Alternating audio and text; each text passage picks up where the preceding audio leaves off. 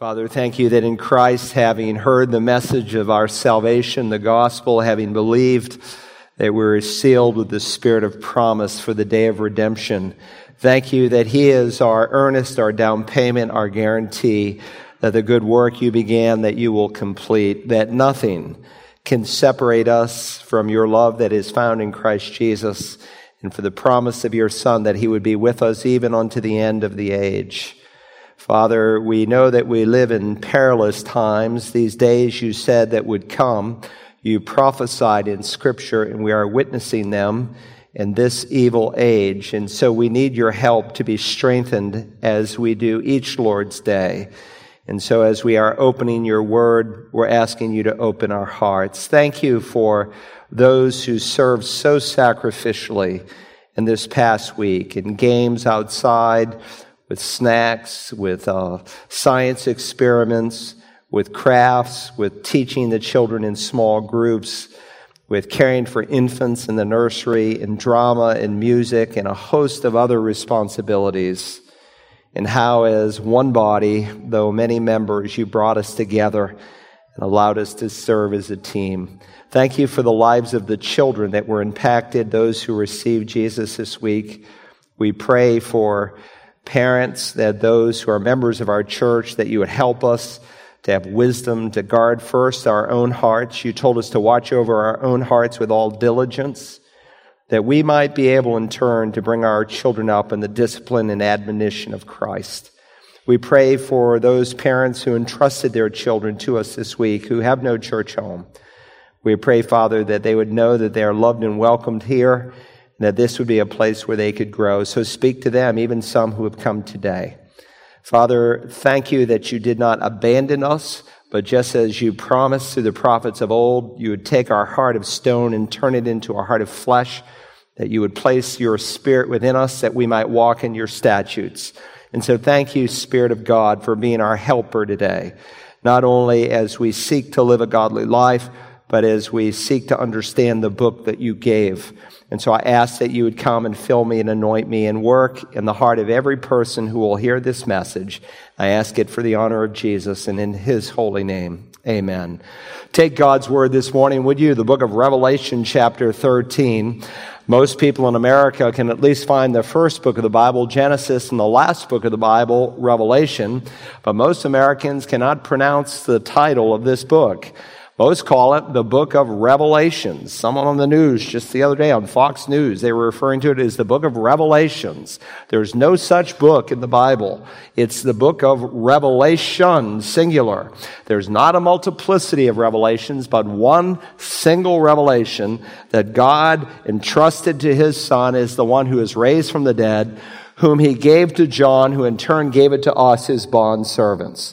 Now, it's in the book of Revelation that we find how God will sum up human history as we know it. And if you've been with us, we've been studying here in the 12th and 13th chapters, seven key personages that will take prominence, especially in the last half of the seven year tribulation period. Right now, the 13th chapter, for the first time ever, this unholy trinity is brought together. Satan, called the dragon, the false Christ, the Antichrist, as we typically refer to him, and the false prophet.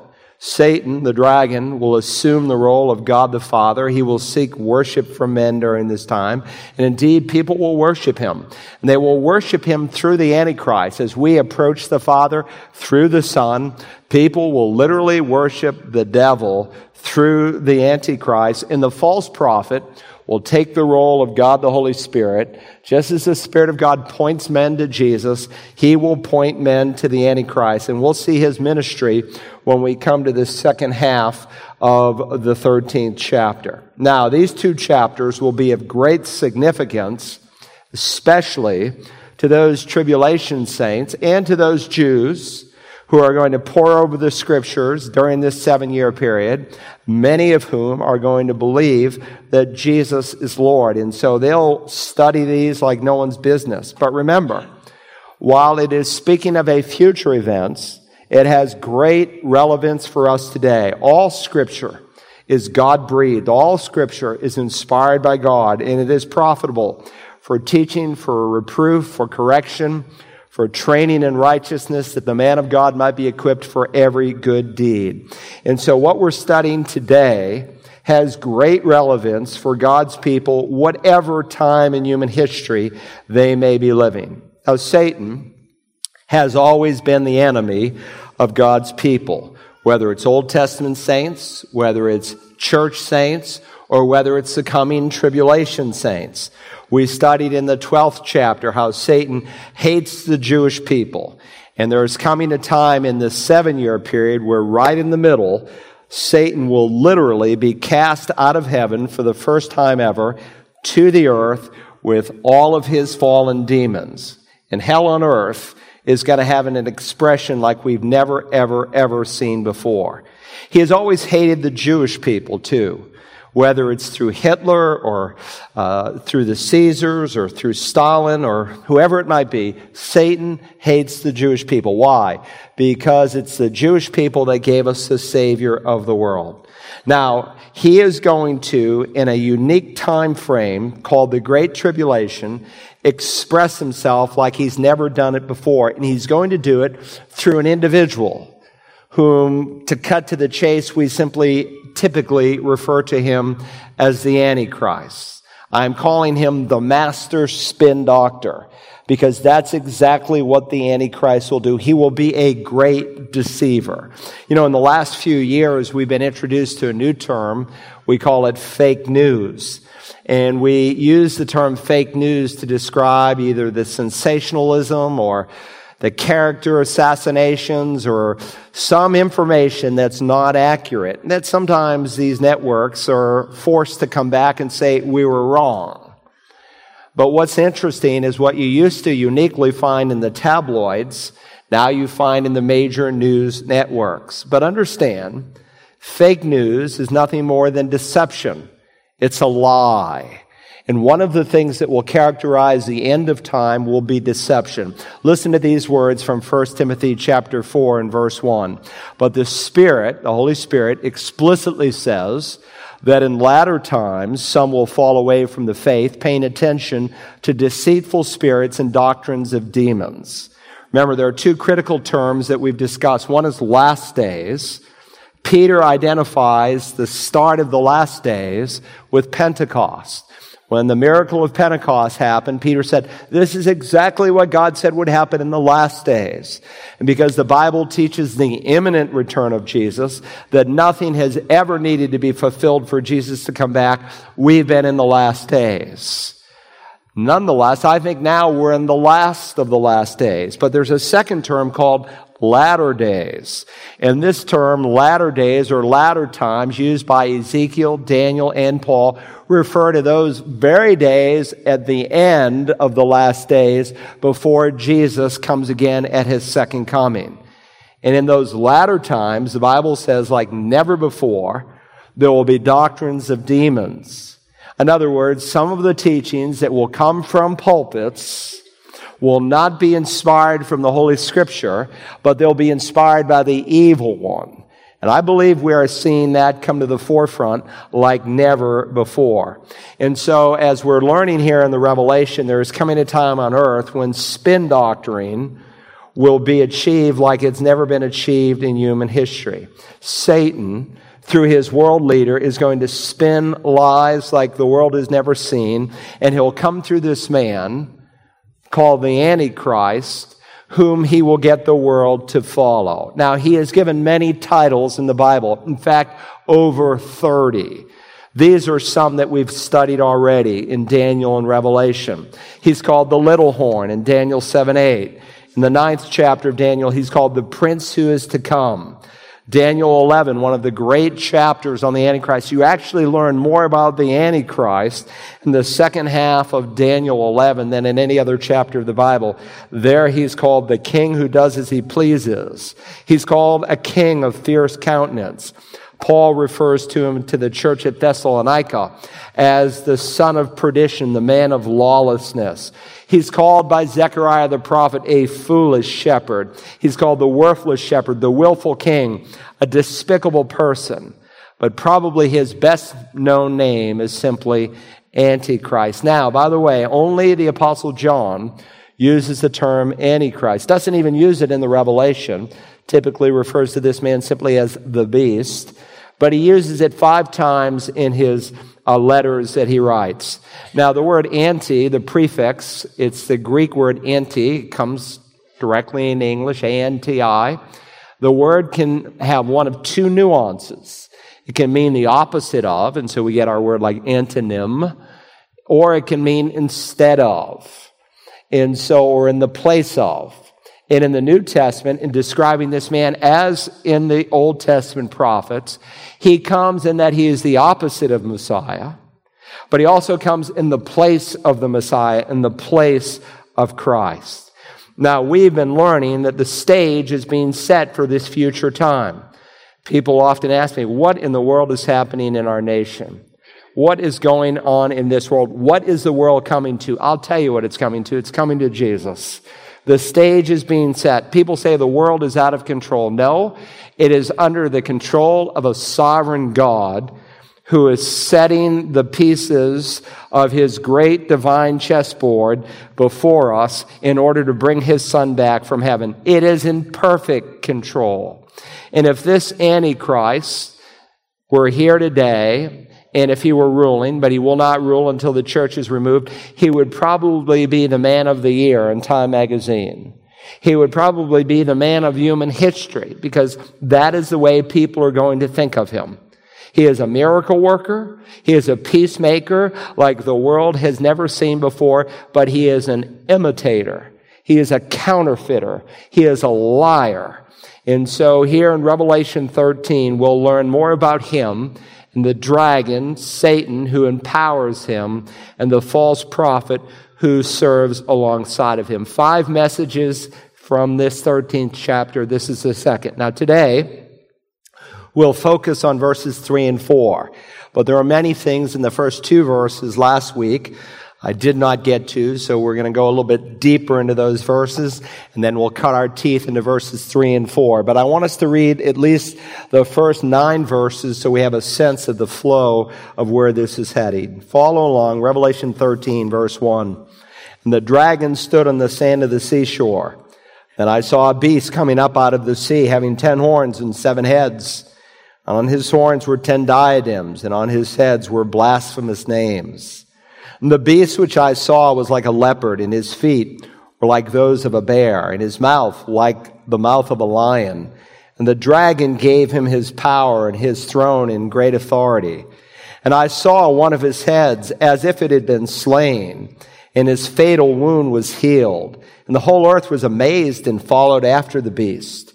They worshiped the dragon because he gave his authority to the beast. And they worshiped the beast saying, Who is like the beast?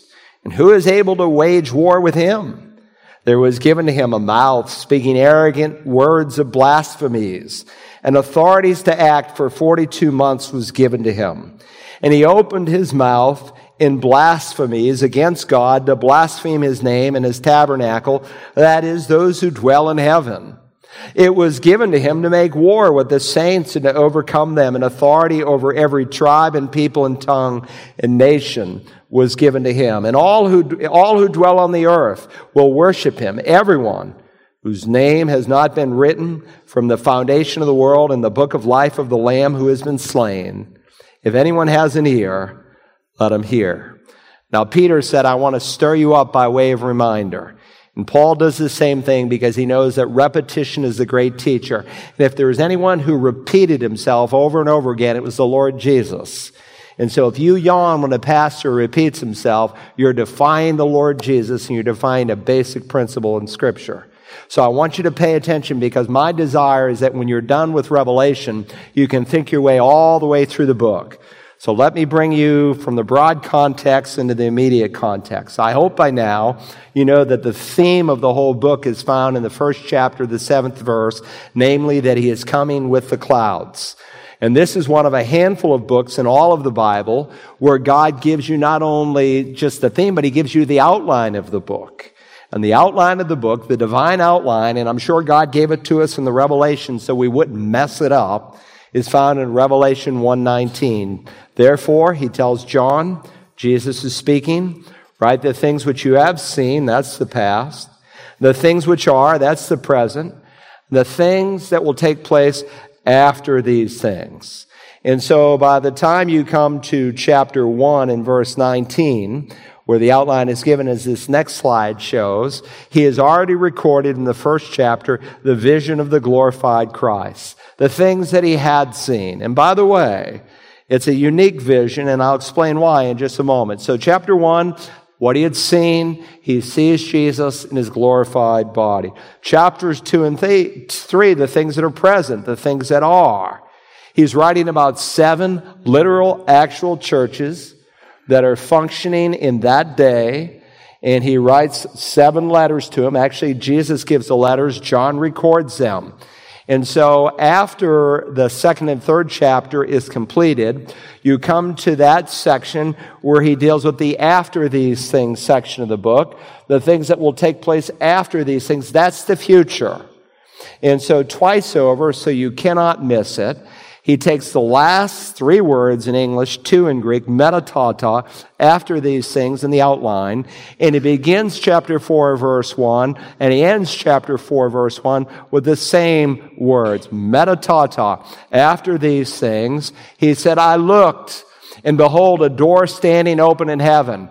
The first voice which I had heard, like the sound of a trumpet speaking with me, said, Come up here, and I will show you what must take place meta tauta after these things. And so the church is nowhere mentioned again until they come back at the second coming to planet Earth where Jesus will literally step on the Mount of Olives. That's what the prophet Zechariah says. He will literally come to earth and that prayer, your kingdom come, your will be done on earth as it is in heaven, will literally be fulfilled. All that God's people have prayed for for centuries. Now, when that time begins to unfold, and by the way, so this is what we call the rapture. A door in heaven is opened up. And what is unique about 4 1 and what follows in the next verse are there are 24 elders who are mentioned. There are three throne room visions that are recorded for us in the Bible one in Daniel, one in Isaiah, and one in the Revelation. The one in Daniel and Isaiah are identical. The one in Revelation is identical to Daniel and Isaiah with one exception. There's 24 elders, which we saw, I showed you letting scripture interpret scripture is a representative number. Those 24 elders representing the church that has been caught up, that has been raptured. It's called the harpazo. It's translated into English as caught up. In the Latin Bible, it comes as rapture. And so there are many terms, like all these in the stained window, but stained glass window behind you. Those are all Latin terms that we often use. Why? Because for a thousand years, the only translation of the Bible the church had was Latin. It was the single longest translation of the Bible. So we have words like Trinity or rapto, which come into English as rapture. So this will begin a time that is unparalleled in human history unprecedented in human history. So the church is caught up. In the fourth chapter, we see them worshiping. In the fifth chapter, we see the Lord Jesus standing next to God the Father, and he is handed the seven sealed scroll and he opens up one scroll, one, one seven sealed scroll, and he opens up one seal at a time, and God's wrath begins to unfold on the earth. Jesus, in describing this time, said these words, unless those days had been cut short, no life would have been saved, but for the sake of the elect, that is believers, those days will be cut short. And so in chapter 6, all the way through the 19th verse, you have a prophecy that Daniel wrote about 600 years before Christ. It's called the 70 weeks prophecy. Some of you were not here when I studied Daniel, and I think it would be very helpful for you if you can't listen to the whole book.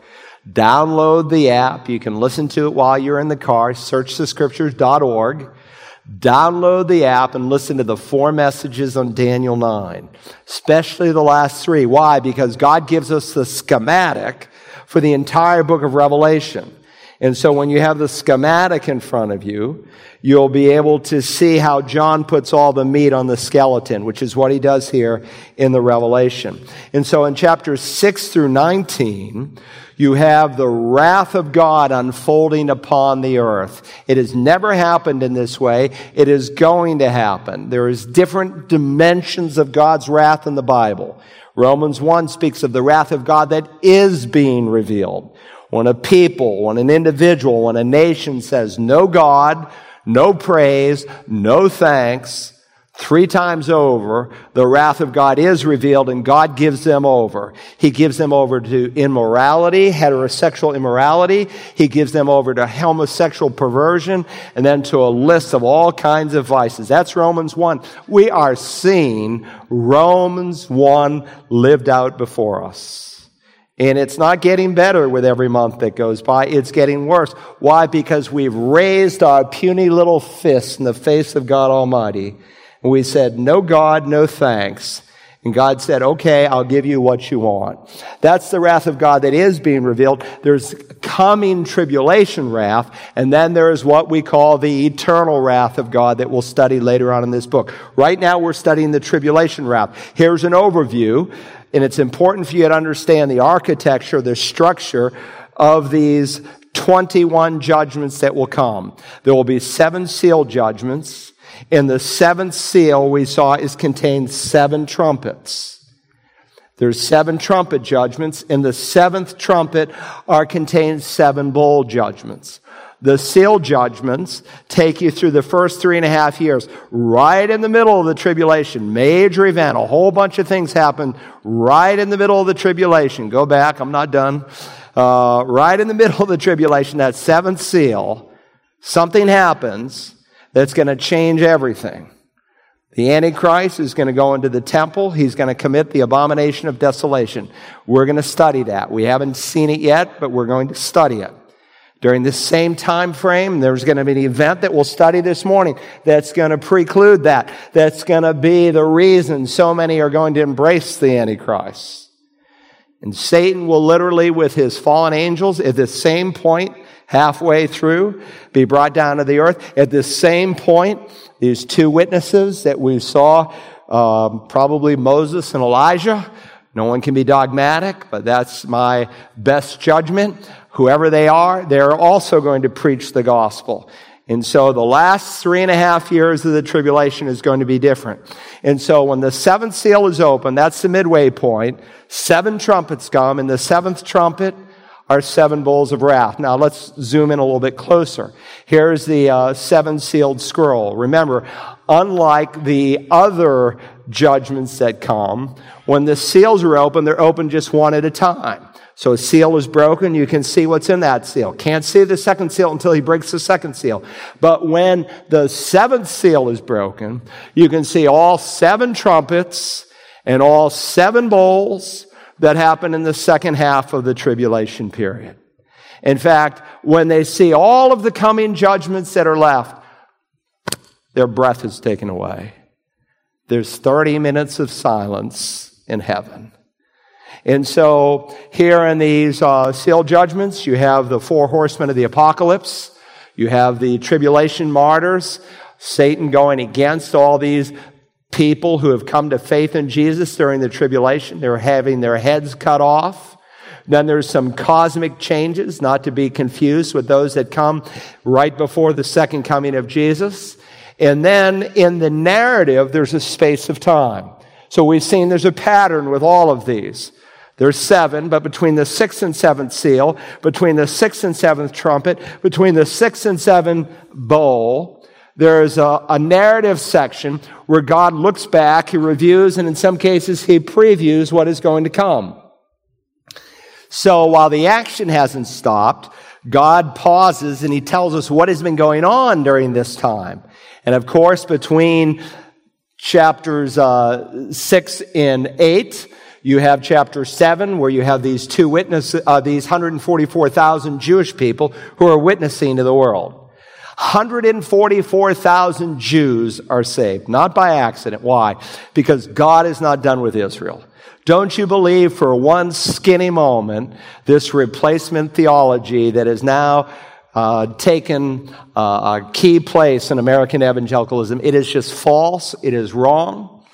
It is rooted in anti Semitism Most people who teach it are not anti Semites, but if you look at the history of it, it goes back to Origen, it goes back to Augustine. Origen didn't want to say that there's a king who's going to come and rule on the earth. Why didn't he? He'd lose his life. So he spiritualized it and said the new Israel is the church and God is done with the Jew. Listen, Augustine said things that are so embarrassing to me.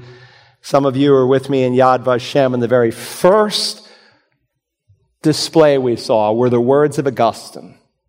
It was just embarrassing. And then to read the words of Luther on that wall and the words of John Calvin and the hateful, heinous things they said about the Jewish people, I could have crawled under my chair. But you see, that all comes out of Origen, Augustine, Catholicism, and these men come out of Roman Catholicism, many of the reformers, and they're teaching the same thing just with a different spin. It's very, very sad. So, in this seventh seal, um, you have the seven trumpets. And so, bring up the next scroll. And so, we studied in the eighth chapter and the ninth chapter these six trumpets. And then we come to another space of time. And that's found really in chapters 10 through 14, or you could say 10 through 15. The 15th chapter is an introduction to the 16th. So what have we been studying during this parenthesis of time? Remember, it's not a literal stop in time. It's a pause in the narrative for God to review and to preview. And so in the 10th chapter, we saw the, the angel with his little book and the significance of that. Remember that? Do you remember the angel of this little book? I think so. I hope so. And then, then we, then we studied the, the two witnesses. You remember the two witnesses? Uh, we know Elijah's coming back. How do we know? Because Malachi 4 says he's coming back. Jesus in the gospel said Elijah's coming back. I did a sermon once on the second coming of Elijah. He's going to come back during the horrible, terrible day of the Lord. It has never happened, but it's going to happen. And there's going to be another one with Elijah that again mimics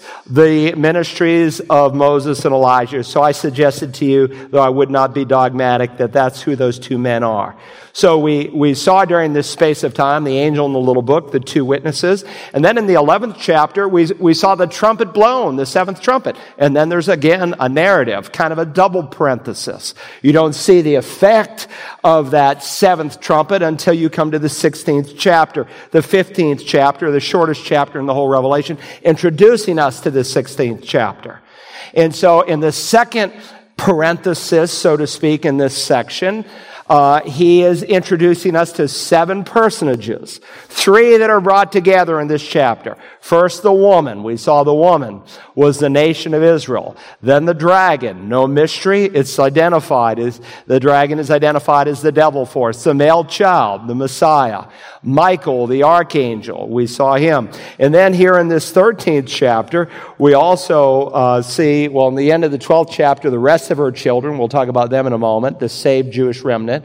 And then in the 13th chapter, the dragon, along with the beast out of the sea and the beast out of the earth, are brought together. Two beasts in the Revelation. Don't confuse them. There's the beast out of the sea. He's called the Antichrist, typically just called the beast.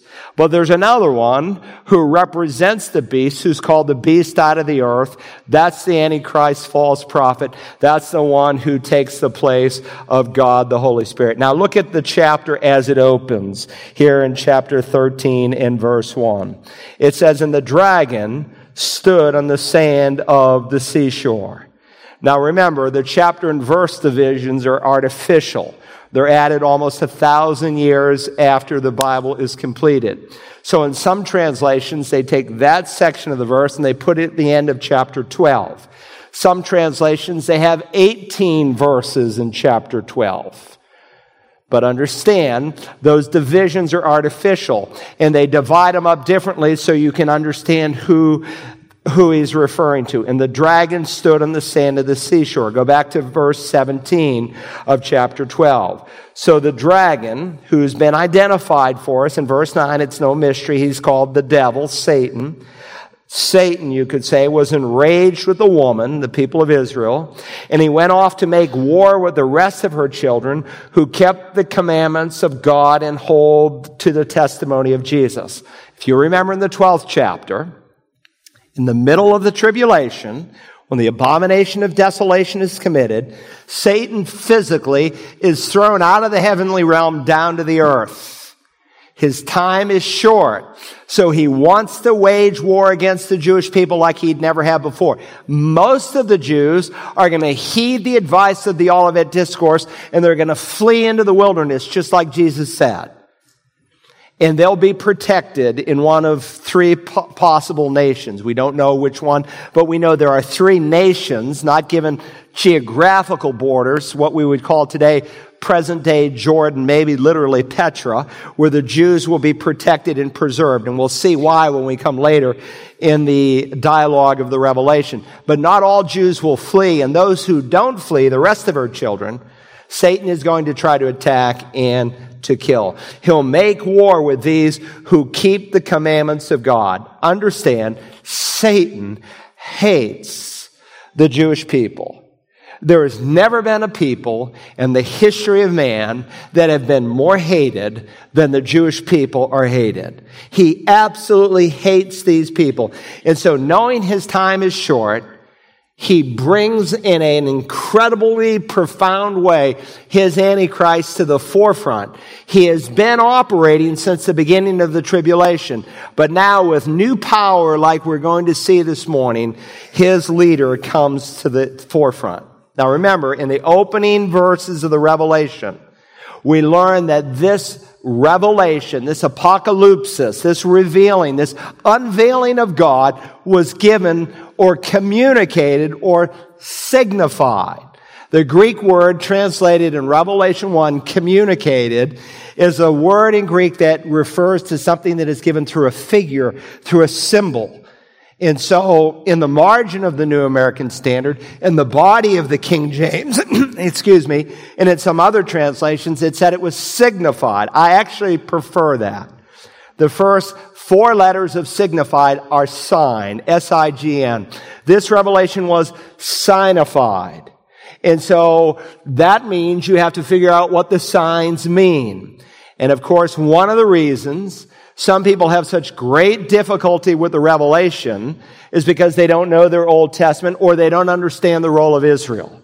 So I have a complete set of John Calvin's commentaries. He wrote a commentary on every book of the Bible except Revelation.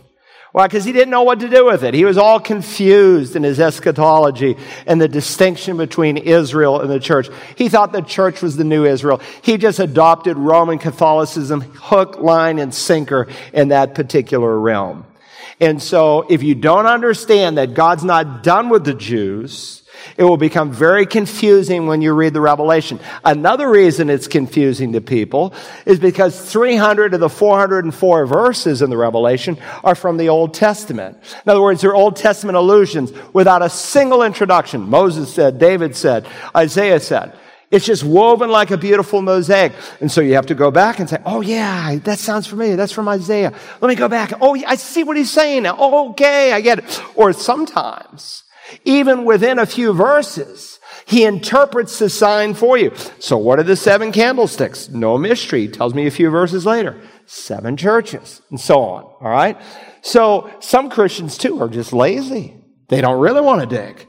They don't want to hunt it out like a man would seek after silver or gold, as Proverbs says. But I think God gave it for a reason. One is he wanted to keep people who were unbelievers during the tribulation who had rejected the truth from digging into the truth. And we'll see why in these next few weeks. But number two, and please understand, God's heart is to save people. But there's coming a time when the patience of God on some people is going to wear out. God will say, enough is enough. And because they rejected revelation over and over and over again, they will not be able to believe. Because they would not believe, they'll come to a point where they cannot believe. But in addition, I think God wants us to dig because when you dig into it, by the time you see the answer, it's like you don't forget it. Oh, I get it. And why does God want us to do that? Because He wants to change our lives. Look, while this is so important to the future, it is very important to the, fu- uh, to the present in terms of what we're learning. So, verse 1 again. I saw a beast coming up out of the sea. What does that mean? Does he come up with scuba gear on out of the sea? Remember, we've seen the word sea is used two ways in the Bible. Of a literal sea or figuratively. Even in English today, we say, look at that sea of people. We're saying that mass of people. Or sometimes the two concepts are bled together, a literal and a figurative meaning. So he doesn't just say he comes out of a sea, but notice it's articular, the sea. You see that? Circle the word the in your Bible because that's in a very important article. It's not there by accident. Not the smallest jot or tittle will pass away from the word of God. God inspired every mark in the Bible and he did so for a reason. And there are four great seas in the word of God. There's the Dead Sea, there's the Red Sea, there's the Galilean Sea, or we call the Sea of Galilee, and there's the Great Sea. Today we call it the Mediterranean Sea. And so the scripture says in verse 2 And the beast which I saw was like a leopard, and his feet were like those of a bear, and his mouth like the mouth of a lion, and the dragon gave him his power and great authority. Do you remember those animals? If you were with me in the study of Daniel, you remember those are the animals that Daniel used to describe successive empires of the world. And he writes of these empires ever before they came into existence. That's why the liberals detest Daniel and they say Daniel was written after the fact. No one can write the future. Why? Because they have created a God in their own image and they want to deny the supernatural nature of the Word of God. Of course, the Dead Sea Scrolls and their finding totally blew that argument out of the water.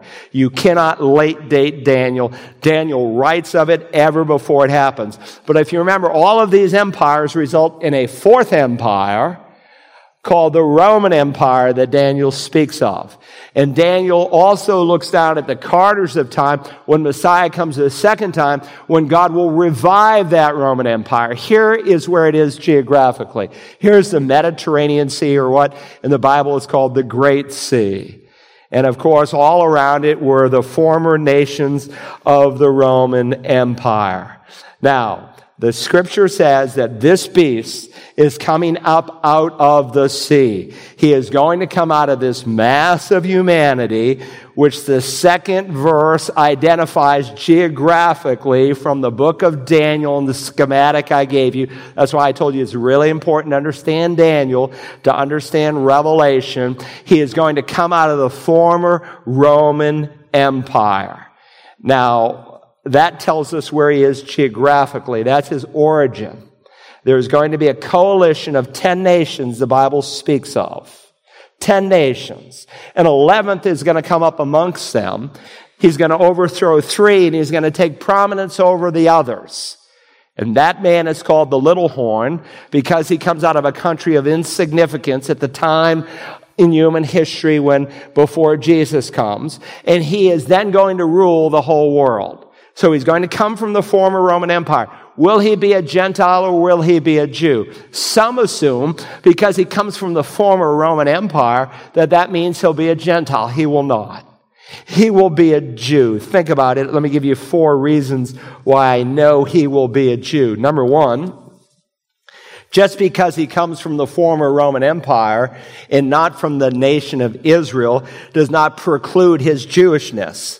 There are approximately 12 and a half million Jews in the world today, maybe 13 million.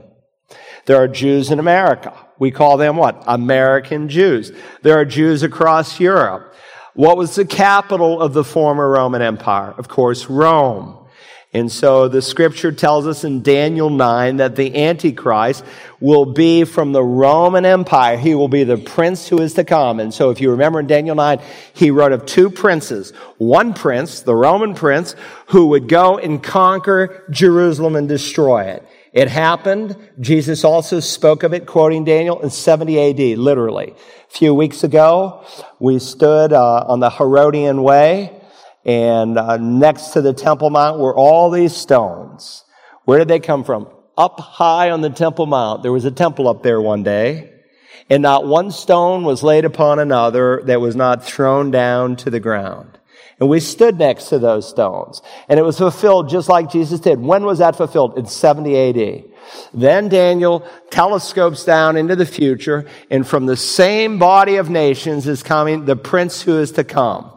Now, for instance, in the second century BC, there are tombs that have been found in Rome, Italy, called the Yehuda Italkim. It means the Italian Jews. Now, they're not Italian ethnically, they're Italian geographically, just like Jews in America. Remember, the Bible does not measure uh, nations in terms of geographical boundaries only, but in terms of ethnicity. So when the Bible says, go into the world and make disciples of all nations, it's referring to all the ethnicities of the world that we are to go and to preach the gospel to. My point is, is that the fact that the Antichrist is coming out of the former Roman Empire, maybe Italy, no one knows, does not preclude his Jewishness. In addition, he comes as a Messiah. He's called Antichrist, as John will refer to him. You know what the parallel word for Christ is in Hebrew, right? What's the parallel word? Messiah. I heard someone say it, Messiah. So Messiah and Christ are equal terms. One's Hebrew, one's Greek, as they come in English, is Messiah and Christ. He's anti-Messiah. So he comes as a Messiah. If you spoke to a Jew today and you asked a Jew today, will your Messiah be Gentile or be Jewish? I don't care who they are. Religious Jews or non-religious Jews. They're going to virtually give you a unanimous answer. A Jew. Why? Because that's what the scripture spoke of. That he would be from the tribe of Judah, from the house of David. He is going to be a Jew. So they're looking for a Jewish Messiah who is yet to come. In addition, again, it's inconceivable to me that since um, uh, they're looking for a Jew, that he would be anything but a Jew, but biblically, that's how he is described. Let me give you a verse that Jesus gave us in John chapter 5. Do you know John chapter 5? You should. By the way, if a, if a Jehovah's Witness or a Mormon or Christian science or some other cult or just some person who doesn't understand what the Bible teaches about Christ's deity, if there's one chapter that would help you, that would give you more evidences for the deity of Christ, it's John chapter 5. It's a great chapter to know. And so in that chapter, Jesus defends his deity. And of course, the Jews in his day were rejecting that. And so he makes this statement in John 5 43. I have come in my Father's name, and you do not receive me. If another shall come in his own name, you will receive him. Now remember, unlike English where we just have one word for another, in Greek there's two words for another. There's the word heteros, which means another of a different kind, and there's the word allos that means another of the same kind. So we have our word heterodoxy. That's the opposite of orthodoxy. We have heterosexual, so we speak of opposite sexes. But then there's the word allos, which means another of the same kind. Jesus there in the, that great discourse that he gave, he said, I'm going to send another helper just like myself. In other words, he equates the Spirit of God to deity who comes to indwell us. Well, Jesus said, because you rejected me, there's going to be another one like me. How is he going to be like him? Not in that he's God, for there's only one Son of God. There'll be another like him, and that he will be a Jew.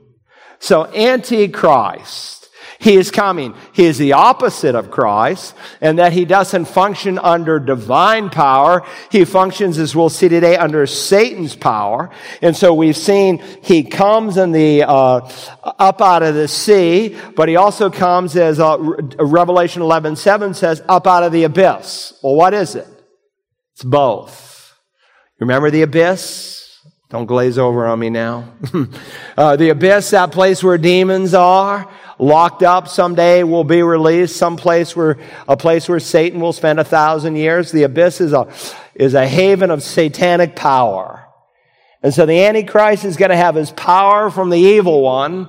He's going to be a real human geographically from the former roman empire and he's going to come with the opposite of christ's power. He's going to come with evil power but he's also going to come in the place of jesus. Remember anti means opposite of and instead of and that's how the devil operates. He comes as an angel of light. Look at verse 2 again. I saw, or the end of verse 1, I saw the beast coming up out of the sea having ten horns, seven heads, and on his horns were ten diadems, and on his heads were blasphemous names. I'm not even going to spend time on that because he's going to spend the whole chapter on it in the 17th verse. So I'll explain it when John does, all right? Um, with that said, notice how he functions. And the beast that I saw was like a leopard, and his feet were like those of a bear, and his mouth like the mouth of a lion. And the dragon gave him his power and his throne and his great authority. Now remember, these descriptions come right out of Daniel chapter 7. Remember the leopard? Now remember, here's Daniel. He is looking into the future. John is looking backwards. So he takes the same three animals in reverse order. So he first describes the leopard. If you remember in Daniel's prophecy, it represented Alexander the Great. Even the liberals don't deny that. They say clearly Alexander, no one else. They just say it was written after the fact because Daniel, unlike anyone, cannot write the future. But God wrote the future because God is God. That's why if you can't believe Genesis 1 1, you can't believe anything else. And that's why Genesis 1 1 is under attack today like never before. Theistic evolution is heresy. To say that God used the process of evolution to create the world is absolute heresy, and it undermines the very foundations of our faith. And so God is the God of the supernatural. God knows the future. And he spoke of Alexander the Great, who with great speed and swiftness conquered the nations of his day. Then he described the bear. And Daniel, if you remember, represented the Medo-Persia Empire, this bear with his strong claws and massive strength who would stop anything. And then the lion with an appetite for power. Now, the prophet Daniel doesn't try to then take a beast to describe this coming beast. But John does in that he takes all three beasts and he puts them together and he says, this is what the coming Antichrist will be like. He'll be like a leopard. And that with great swiftness of power, all of a sudden you can say, what happened? Yesterday, we're the United States of America. Today, we're the United World of the world. You know, I mean, all of a sudden, things change so fast. That's what's going to happen when this man comes to the power. He will crush like a bear. No one, and I mean absolutely no one, will be able to stop him or oppose him. And like with the mouth of a lion, he will devour anyone who stands in his way. And how will he do this? And the dragon, who's the dragon?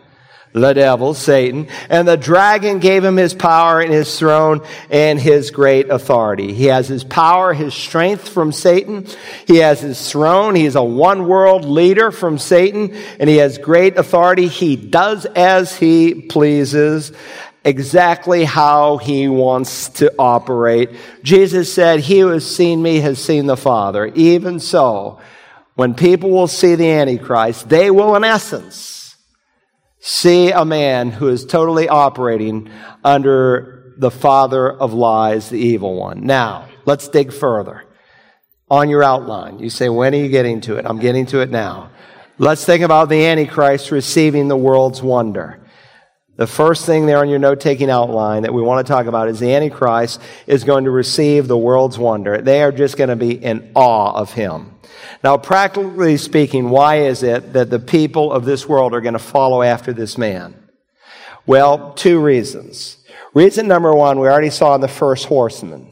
The first horseman of the apocalypse is going to come as a peacemaker of the world. And that's exactly how the Antichrist is described as a man of peace. Why is it that yesterday on the news, front and center, was the president's son in law there in the Middle East uh, laying the groundwork for another East peace conference?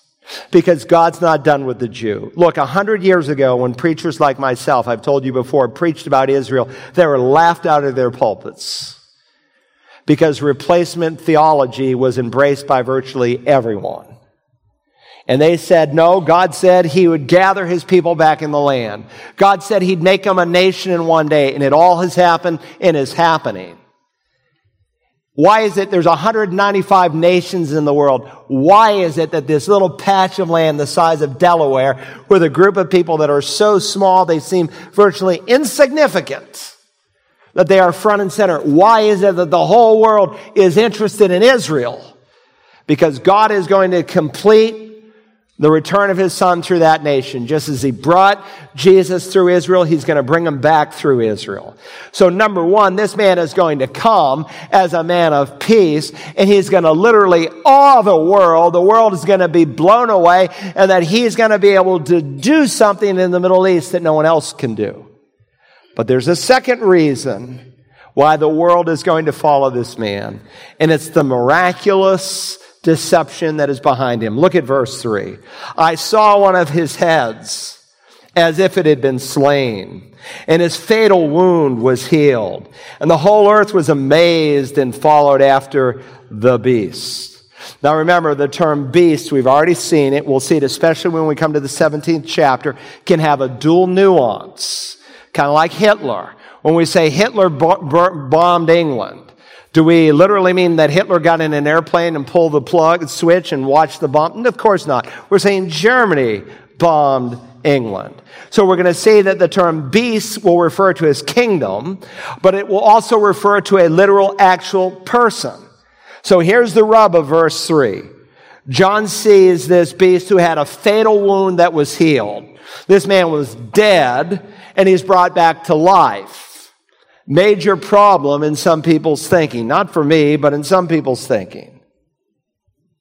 How can the Antichrist be brought back to life if resurrection from the dead is a unique qualification of the true Messiah? Remember what Jesus said in that great chapter proving his deity, John 5 21? Let me refresh your minds.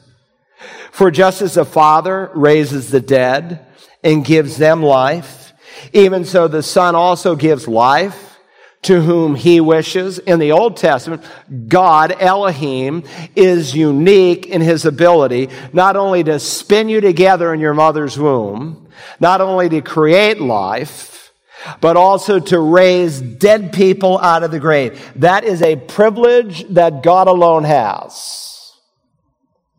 Jesus said, I have that same privilege, therefore equating himself to the Father in John chapter 5. So here's the point of Rob. If the Antichrist is a fatal wound and he's dead, and he's literally brought back to life, how does that equate with the claim that Jesus makes that he uniquely has a power with the Father to bring people from the dead? You following the argument? So here's how people deal with it. Some say, well, what's really being brought back to life is not the literal Antichrist, but his kingdom. It's referring to a nation that's been brought back to life. Now, I appreciate what they're trying to do because they're trying to protect the consistency of Scripture. The problem with that are many. Number one, there's a personal pronoun that is used, his, in this verse. He's not referring to an organization. He's referring to a person. And when you come down to verse 12 in a few weeks, it says the first beast whose fatal wound is healed. He's referring to a supernatural event that happens to a person. Well, other people say, well, um, it's not a nation that was raised because we've got this personal pronoun here. It's a fake resurrection. He wasn't really dead. He just appeared to be dead and then came back to life. Well, let's think our way through that. Number one, can Satan do the miraculous? Of course he can. There are many, many examples in scripture where Satan does the miraculous. If you remember in the book of Job, he comes and he brings a tornado that wipes out Job and his family. In another case, he, he, he puts boils all over Job's body where the guy is in miserable pain. Uh, he works through the magicians of Egypt where they mimic and imitate the miracles of Moses, at least they attempt to. In Matthew 7 in the Sermon on the Mount, Jesus speaks of those who will cast out demons in my name and perform miracles in my name, and I will say to them, I never knew you. So Satan can certainly imitate miracles. In the Olivet Discourse, false Christ and false prophets will come and perform many signs and wonders to deceive, if possible, even the elect. So Satan can do miracles. So is it possible that Satan could have empowered this man to have been dead to be brought back? Of course. But we'll see. There's a difference between this miracle and the miracle that Christ did. In addition, it's very possible that God did this miracle. That God raised the Antichrist from the dead. Can, can, could, could God do that? Well, think about Judas for a second. Do you remember when he set out the 10? Bring up Matthew 10, verse 1. Yeah, there we have. Jesus summoned his 12 disciples, his 12 disciples, that's Judas too, and gave them, all 12 of them, authority over unclean spirits to cast them out and to heal every kind of disease and every kind of sickness. Judas himself who is an unbeliever, who is never saved, who this morning is in hell, did miracles. And who gave him that authority? Jesus did. Jesus gave him that authority on that occasion. So certainly, if God so chose, he could have given that authority uh, to Satan for the Antichrist to have been raised. Luther was absolutely right when he said the devil is God's devil. That is, Satan can only do what God allows him to do. But I think a more reasonable possibility is that Satan himself raised this person from the dead. But I want you to think your way through this carefully. If you were with me in my opening sermon in the Revelation, we saw from Revelation chapter 1 that Jesus is described as those who, as a person who resurrects people from the dead. Now think about people who are raised from the dead in the Bible. There are eight cases in the Bible. There's Elijah who raises the widow of Zarephath's son. There's Elisha, his protege who follows, who raises the Shunammite's son. Uh, there's that man who's thrown into Elijah, Elisha's gravesite and he's put in there dead. And as soon as he touches Elisha's bones, he's brought back to life. There's the widow of Nain's son that is raised by Jesus. Jesus raises Jairus' daughter. Jesus raises Lazarus. Peter raises Tabitha, uh, also called Dorcas from the dead. And Paul raised Eutychus from the dead. Eight resurrections. But all those people were raised to life. None of them were resurrected to life. Not one. Raised to life, not resurrected to life. Lazarus, who had been dead for four days, was raised back to life, only to die again, buried over there in Israel in some tomb. Jesus, the Bible says in 1 Corinthians 15, is the first fruits of those who have fallen asleep. He is the first one ever to be resurrected from the dead. And so when Jesus says in John 5 21, for just as the Father raises the dead and gives them life, even so the Son also gives life to whom he wishes. So while Satan may raise the Antichrist, he will not resurrect the Antichrist. Jesus uniquely with the Father has the power to resurrect people out of a grave and an hour is coming when he will call the righteous out of the grave for a resurrection body suited to walk in heaven and he will call the unrighteous out of the grave with a different kind of body Look, Easter has a really negative message as well as a positive message behind it. Every year, more people show up here for Easter than any Sunday of the year. I think I'm not sure why some of them are coming. Because if they really understood Easter, for some of them, it's not a message of hope, it's a message of doom. Because just as I'm assured as a genuine believer in Jesus to be given a new body for heaven, the unbeliever who dies as an, and I'm glad they come. It gives me a chance to win them. But listen, the man who dies as an unbeliever, his body right now is not suited for hell. He needs a resurrected body where the worm can never eat it up and the fire can never consume it, where it will live forever and ever and ever in that awful place of doom that God wishes none to go to. So Jesus uniquely has the power of resurrection. So here's this man. Look further, verse 3. And I saw one of his heads, one of the heads or persons on this beast, as if it had been slain, and his fatal wound was healed. So here's how some argue this. I didn't get into this, but let me explain it now. Some would say, I saw one as if it had been slain. It was, he wasn't really slain. He just kind of looked slain. And then he was raised from the dead. So therefore, we have no problems with this resurrection. The problem with that is the exact identical terminology, not just in English, but in Greek. And it can only mean one thing in the original is used in Revelation 5 6. And I saw between the throne and the elders a lamb standing as if slain. Was Jesus slain? Was as if slain? Was he literally dead? Yes, yes, yes, yes. Say yes. All right. The Antichrist is literally dead, but he's raised.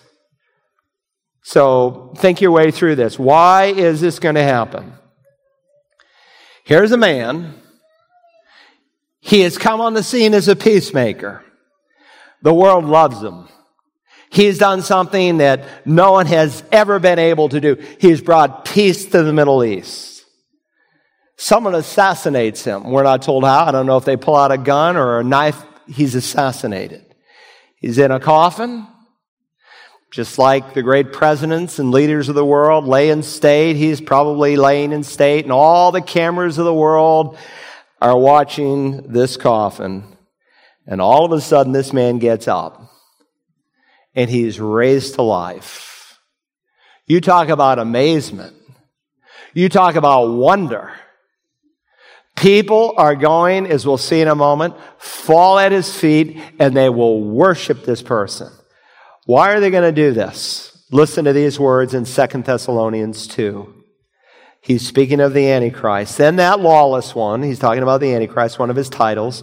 Then that lawless one will be revealed whom the Lord will slay with the breath of his mouth. We'll study that in Revelation 20. And bring to an end by the appearance of his coming. That is the one whose coming is in accord with the activity of Satan, with all power and signs and false wonders, and with all the deception of wickedness for those who perish because they did not receive the love of the truth to be saved. Don't miss that. Because today, people who are listening to my voice who have heard the plan of salvation because they did not receive the truth so as to be saved. Verse 11, for this reason, God will send upon them a deluding influence so that they might believe what is false. The only people who are saved after their church is taken out are people who have never heard the gospel before in clarity and in power.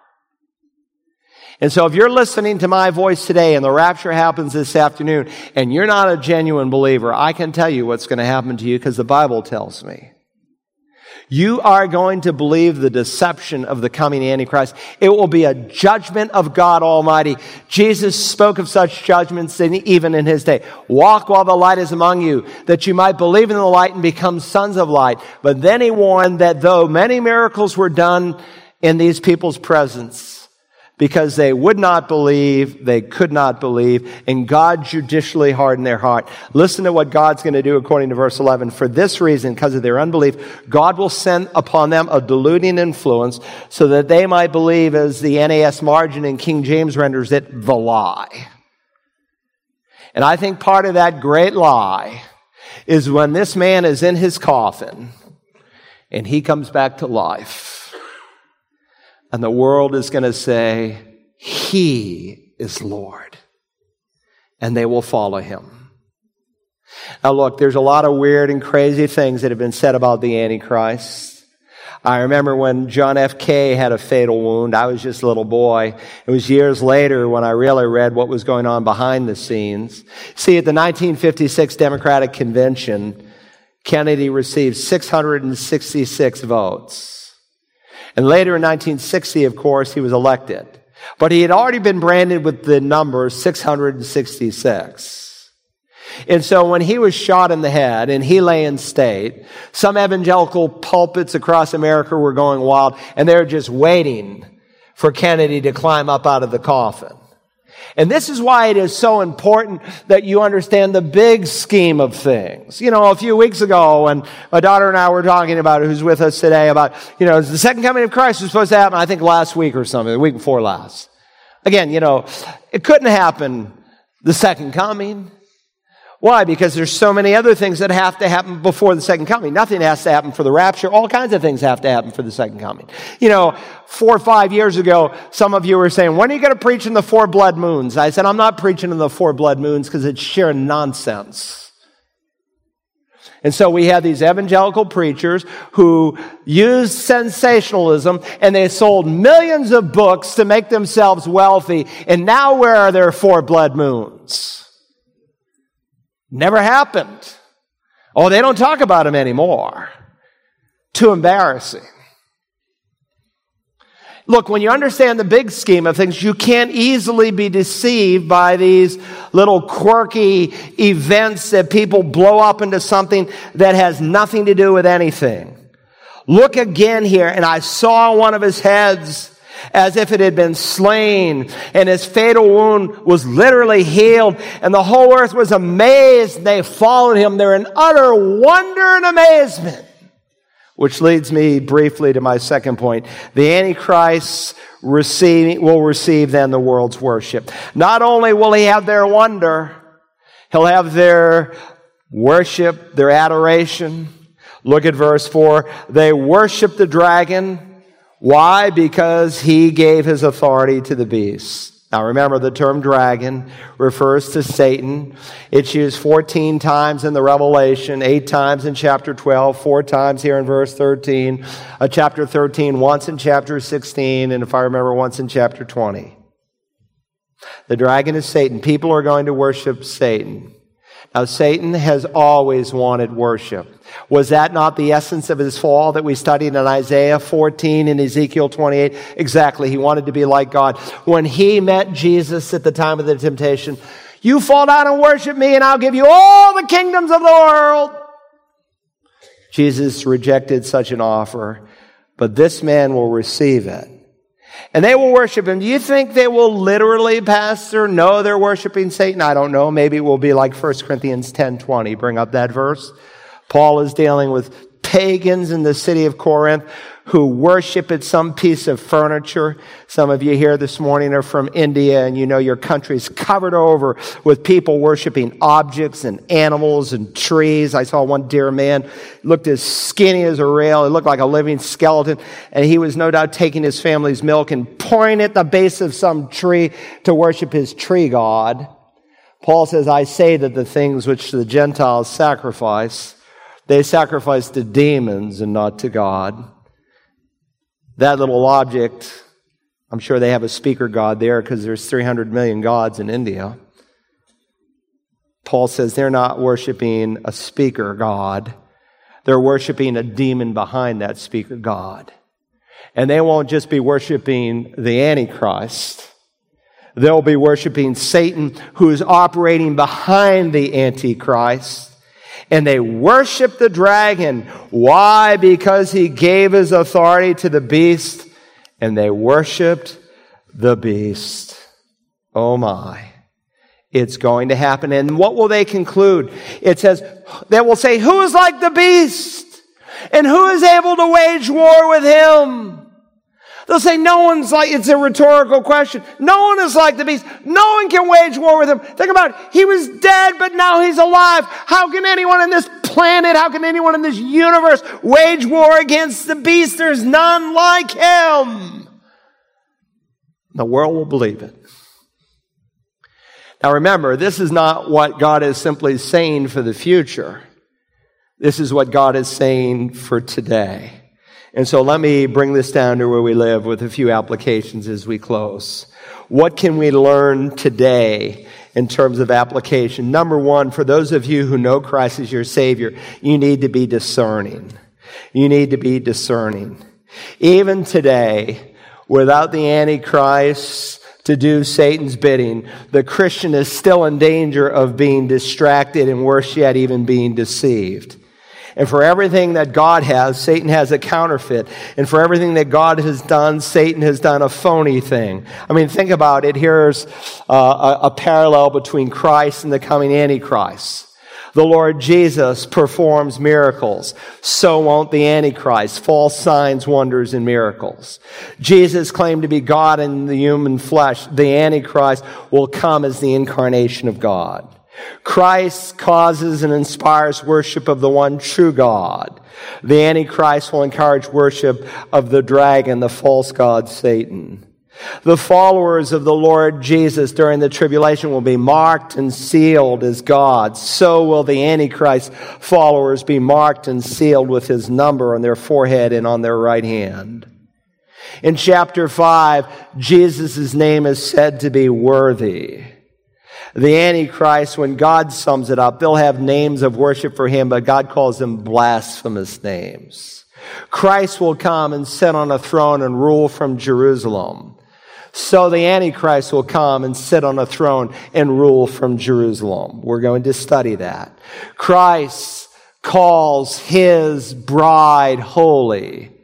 God calls the so-called bride or followers of the Antichrist when we come to the 17th chapter as a harlot. Jesus comes riding on a white horse. The Antichrist makes his preview as we study back in chapter 6 on a white horse. Christ has an army, so does the Antichrist. Jesus violently died, so will the Antichrist. Jesus is resurrected literally.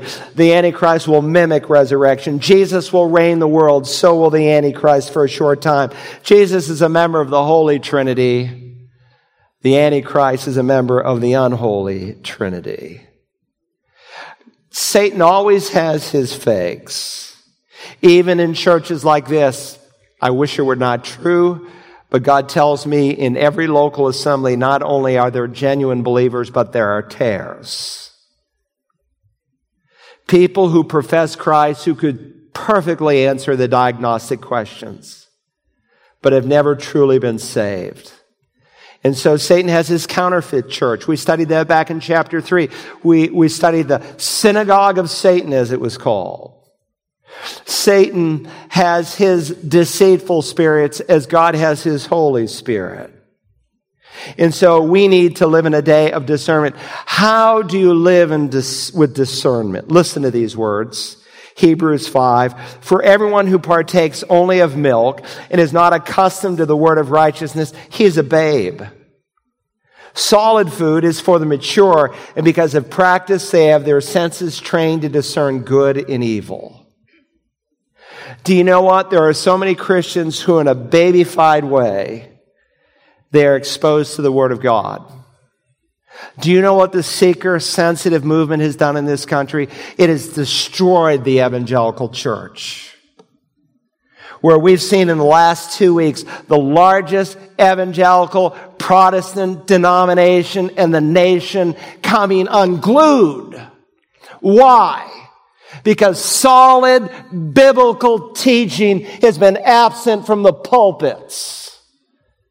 And people have been given feel good verses out of context that have nothing to do with anything. I listened to some of these guys and I could scream as I hear the air come from their mouths. Verses taken way out of context and people don't know any better because they have shepherds who are not doing what they're supposed to be doing, and that is preaching the word. Don't get too heavy. Don't get too thick. Give it light. We want Christianity light because that's what will fill the churches. And we wonder why we have these mega churches with little to no impact and a nation that continues to implode morally because the church has lost its light and its salt. You need to know this book. And some of you, you didn't read it all week long. You picked it up when you came to church today. You don't want to be deceived. Now, if you know Christ, you can't lose your salvation, but I can tell you, you can be knocked off kilter. And there's some great days of deception that are unfolding. I would say, finally, if you're not saved, you need to be delivered. A counterfeit works well only because it looks like the real thing. And there's a lot of religious terminology being used today and people are being deceived. If you're here today and you don't know that you're really His, if you don't have the assurance that you've put your faith in the death and resurrection of Christ, if the Spirit doesn't bear witness with your spirit that you've become a child of God, if you've not been made a new creature from the inside out, if any man is in Christ, he's a new creation. The old life has passed away. All things have become new. You have a new capacity, a new proclivity, a new ability to be different. If that's not true of you today, my friend, you are in grave danger. and I would settle it in my heart before I left today. Call upon the name of Jesus, and he'll receive you today. Let's bow together in prayer. Now, our Father, I thank you for the revelation of Jesus Christ that you gave to John to write for us, his bondservants, that we can read it and study it, be challenged by it, and changed as we apply the truths that are here. Help us individually, as families, as dads, as moms, as we disciple our children to disciple them with truth. May the Word of God first be in our hearts, that as we walk in the way, as we lay down, as we rise up, that we would be able to relate the Word of God to every aspect of life. Father, I pray today for someone listening. Maybe they're on our Graniteville campus, maybe they're in Bluffton, maybe live streaming, even in another place in the world. Someone who's never received Jesus. Help them in simple, childlike faith to acknowledge what an offense their rebellion is to you, to change their mind and to say, Lord Jesus, save me. Help someone even today, Father, to do that and give them the courage to openly, without shame, to give Jesus the honor and the glory. And I ask it in his holy name. Amen.